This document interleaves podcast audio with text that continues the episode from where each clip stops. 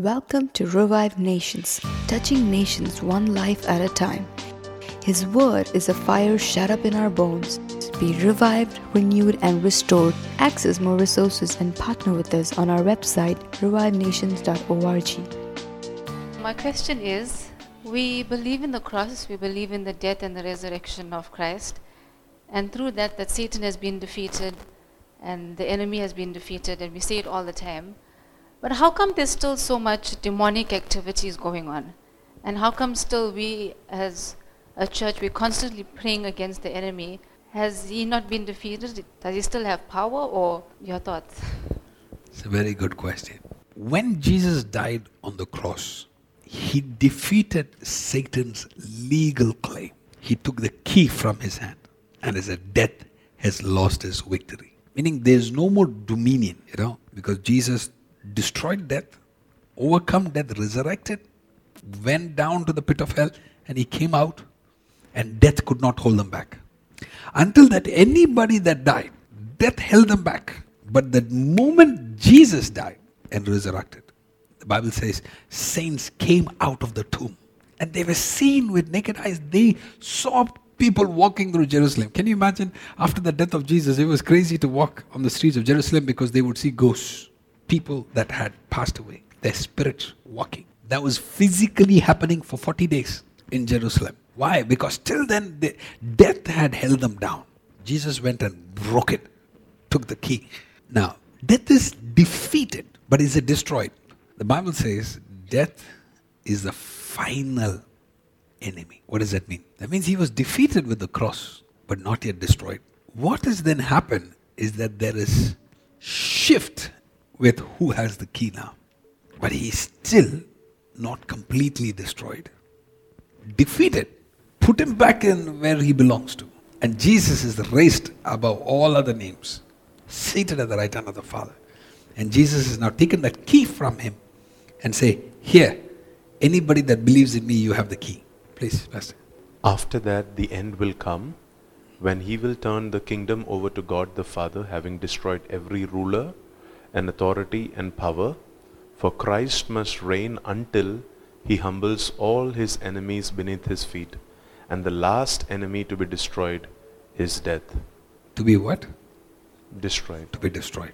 So we are in a season where Satan is now fighting his last war. Okay, now I'm going to give you a context. That is why Jesus said, the kingdom suffers violence, and the violent shall take it by force. From when? From the days of John. What happened from the days of John? Christ was ushered. The moment Christ came on the scene, the power switched. Authority was given to you. Now is the final stage of Satan. After this, he's going to be destroyed. The highest power, death, is going to be destroyed. So, why is the kingdom of God suffering violence?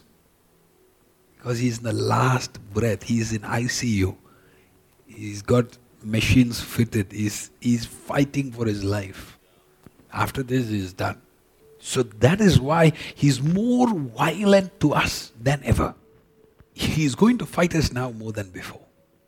But the only difference is right now, we are now seated with Christ. So we are not fighting as people that want victory. We are fighting as victors. We are fighting as people that are more than conqueror. Now, why does Christ call us more than conquerors? More than conqueror. What does it mean? You are more than a conqueror. Who is a conqueror? Conqueror is somebody who goes, battles, gets victory, and comes back. He comes back. His wife is at the door. She plants a kiss, takes a trophy from him. The man has got all the punches in the boxing ring. He gets a big check at the end of it. His eyes is bruised, his, face is swelling. He comes home. Wife gives him a big hug and takes the check from him. the boxer is the conqueror. But the wife, she is more than a conqueror. That's why the Bible says we are more than a conqueror, meaning we didn't fight the battle. It's already fought. Now our duty is to conform what is already done. That is why God doesn't come to rescue you all the time. Even when Jesus came to rescue them, what did he say? He said, O ye of little faith, how long should I be with you? In other words, why are you waiting for me to come running to you? Why didn't you get up and use authority? Why are you crying for me? I have given you the authority. How long should I wait on you?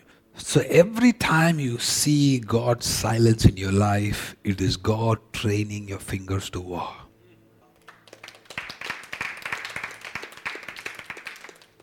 It is God saying, I've already defeated the enemy. Now don't be a baby. Get up and tell that devil, you are defeated, get out of my life. I don't need another impartation session. I don't need another, Pastor, please come home now. No. I'm already a victor. Now I need to learn to kick the fear out of my life. I need to remove the doubt of my life. I need to remove the condemnation out of my life.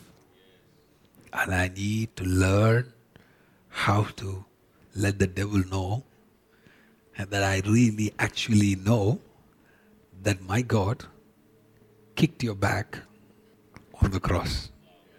So don't, don't act like you're the boss. You're not. You are a loser.